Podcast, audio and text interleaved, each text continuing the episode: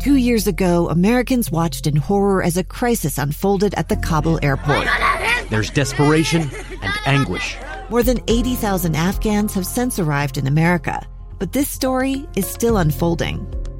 I'm Andrea Martin. In my new podcast, Stranger Becomes Neighbor, we'll find out what happens to these new arrivals in our communities. Who would help our newest neighbors? Follow us at kslpodcast.com, Apple Podcasts, or anywhere else you listen. Get deeper insights on the news from inside sources. Almost a year after uh, Ukraine has been invaded by Russia, Ukraine has continued to thwart the Russian invasion, defying all the expectations. And many have praised uh, President Zelensky's communication skills as a key uh, reason for their success, but it's not the only reason. It's much more complicated than that. So, how has President Zelensky been able to unify Ukrainians, galvanize the rest of the world against the Russian aggression from Vladimir Putin? Jessica Pisano is an associate professor of politics at the New School for Social Research, and she's an associate of the Davis Center for Russian and Eurasian Studies at Harvard University. Has a very powerful piece in Politico magazine, and uh, joins us on the line. Jessica, thanks so much for jumping on with us today. Hi, Boyd. It's my pleasure. Thanks for inviting me. Uh, so, give us some perspective. I think everyone sees uh, kind of this Churchillian uh, things that we see of President Zelensky and his greens and fatigues and uh, speaking to the world. Uh, what give us a little bit of behind the headlines, uh, behind the uh, the things that we tend to see on social media. Uh, what really is it that makes him tick as a leader?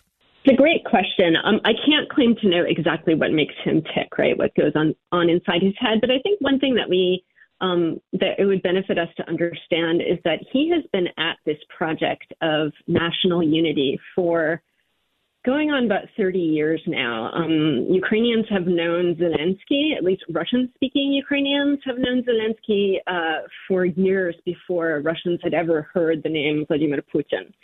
Um, Zelensky did, you know, improv work on television, and um, specifically, he and his team were engaged in a project of building Ukrainian unity in a very polarized society over a number of years before he entered politics. Uh, and that's such a, an important thing that this was uh, this was not an instant an instant leadership uh, session with, with President Zelensky. Uh, and you actually pointed out in your piece uh, some of the things that took place right after uh, Russia's annexation of Crimea back in 2014. describe that to us a little bit.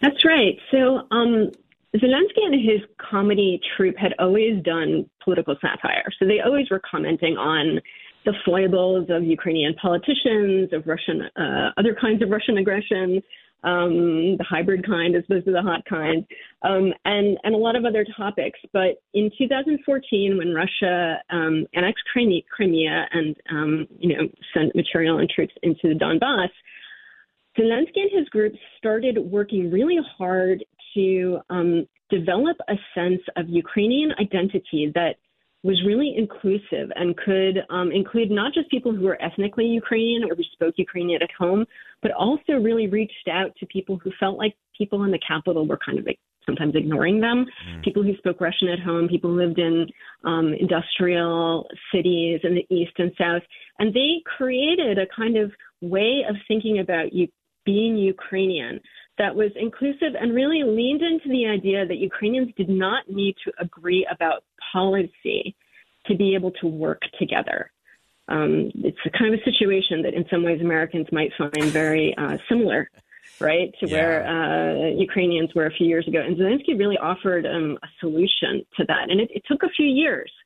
Uh, but he really got everyone on board, and now Ukrainian identity looks really different than it did a few years ago. I think you know, with everyone really feeling love for their country. Yeah, I love that, and, and uh, I, uh, we could take a, a, lesson from that, and maybe we need him to tour uh, the United States so that we can focus on this idea that it doesn't have to be about demonizing those that disagree with you. That there's so much that uh, that pulls us together. but you pointed out something that I, I just want to kind of double down on a little bit that, that this was a yeah. lot of hard work and heavy lifting uh, beyond just being funny and having a, a comedy show. He really was going Right. after this identity, this inclusive identity of what it means to be Ukrainian. A stranger with a gun came upon two teens taking pictures under a rising full moon. But violence is only the beginning of this story. Sometimes I thought, there are no miracles. Yeah, there are. And this is a big one. I'm Amy Donaldson, and I've spent my career talking about how lives are undone by violence. The Letter is a podcast about how lives are remade. Follow The Letter at theletterpodcast.com or wherever you get your podcasts. He really was, and he, you know, we, it also bears mentioning, and this is something I don't mention in the piece, but um, the people he worked with, um, he he sort of his loyalty and love of country also extended to the people around him. So the people that he ended his career uh, on the stage with were many of the very same people he started his career with decades before.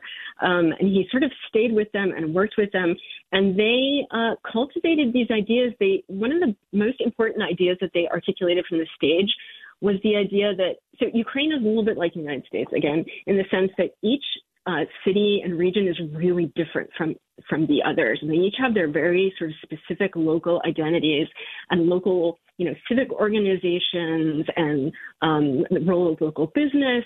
And he and his, troupe, they really um, kind of elevated that.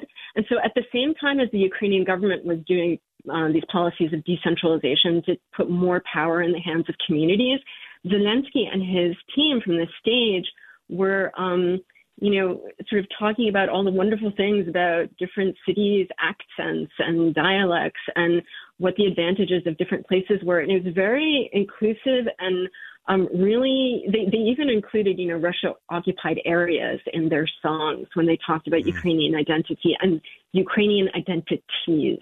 And, and that's one of the reasons why the country arguably has been able to unify right now because, because no one felt left out. Yeah, oh, I love that. And uh, you pointed out in his uh, 2020 uh, New Year's greeting that uh, what did he end up s- delivering it in five di- five different languages, I think, uh, or more. Well, Uh, go ahead. Yeah, he, he he gave it mainly in Ukrainian, but he spoke sentences, and this was really unprecedented for Ukrainian president. He spoke sentences in the languages Crimean Tatars. He spoke languages in he spoke in Hungarian, which is the language that is spoken by many people in southwest of Ukraine, and he also spoke a sentence in Russian. And beyond that, he also broke down Ukrainian identities in all these different ways that are. Um, not traditional, right? He talked about language and ethnic identity, but he also talked about, you know, maybe you're someone who didn't watch Game of Thrones. Maybe you're someone who doesn't use plastic. You know, maybe you're someone who doesn't like to pay your taxes. He he he helps people think about Ukraine, and he ended by saying, you know, we're all people, right? And and we all um, we're all imperfect, but we can all care about each other. Yeah, so important, and I, and I think that leads to I think where the real power seems to be emanating, at least from my perspective, and you pointed out this really powerfully, that he invited the people of Ukraine to a patriotism that was not exclusive uh, to either that identity or to any kind of racial or faith base or anything else. Uh, this inclusive patriotism uh, has been a really powerful force in the country. That's that's absolutely right. And you know, it's something we saw over this past winter when Zelensky addressed Ukrainians over social media um, during the winter holidays. You know, where he he did announcements for Hanukkah, he did announcements for um, for or, the different Orthodox calendars.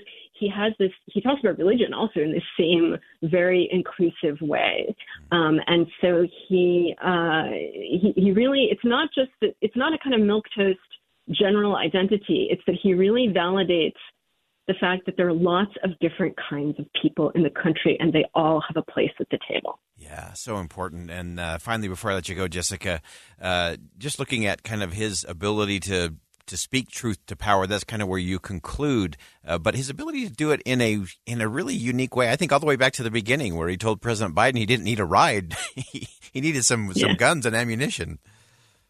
That's right. Yeah, I mean, you know, Zelensky, and I mean, I did this a few years ago in print, and others have as well. And Zelensky recently used the metaphor of David and Goliath. Um, but there's also, you know, another uh, another metaphor from from the ancient world, world of Diogenes and Alexander, where you know, the great military leader uh, approaches the the cynic who says, "Please step out of my way. Please just get out of my way." Right, and that's what Zelensky is sort of trying to to to make um, the Russian president do. Just just leave the Ukrainians alone so they can get on with their lives. Uh, such great perspective. Jessica Pisano is an associate professor of politics at the New School for Social Research, associate uh, of the Davis Center for Russian and Eurasian Studies at Harvard University. Really powerful piece in Politico magazine. And uh, Jessica, thank you for joining us. This is such fantastic perspective. We really appreciate you spending some time with us today. Great. I really appreciate the invitation. I wish the best to you and all of yours. All right. Uh, we look forward to having Jessica back on the program. That is just some, her writing is so powerful and her perspective on President Zelensky uh, there are so many le- levels. We could unpack this for the next two hours, but uh, hopefully we'll get Jessica back on in the future to continue this conversation as we go into, sadly, what will be the beginning of the second year of this war after Russia's invasion. And I still think that President Zelensky's and the Ukrainians, because of their united patriotism that is all encompassing, not milk toast, but all encompassing, is the secret sauce and the secret power that enables them to maintain their freedom. All right, we'll step aside for bottom of the hour break. When we come back, Sid Tetreault is going to join us talk about the largest STEM event for Utah girls coming up next. Stay with us.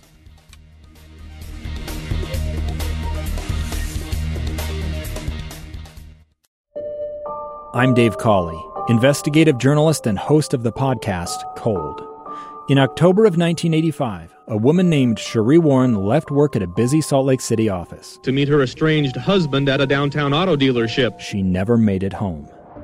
Sheree's car surfaced weeks later in Las Vegas. In the parking lot of a hotel casino. No one knows how it got there. Strange. It was strange. Both Sheree's estranged husband and her boyfriend raised suspicion for investigators. I kind of thought that he might have done something. But no arrests were ever made. In Cold Season 3, we dig into double lives, make new connections in the case, and examine the difficulty raised by reasonable doubt. We want answers just as much as anyone else. They have creeps like that now, too, so nothing's changed. That's the new Cold Season 3 The Search for Sheree, now available anywhere you get your podcasts.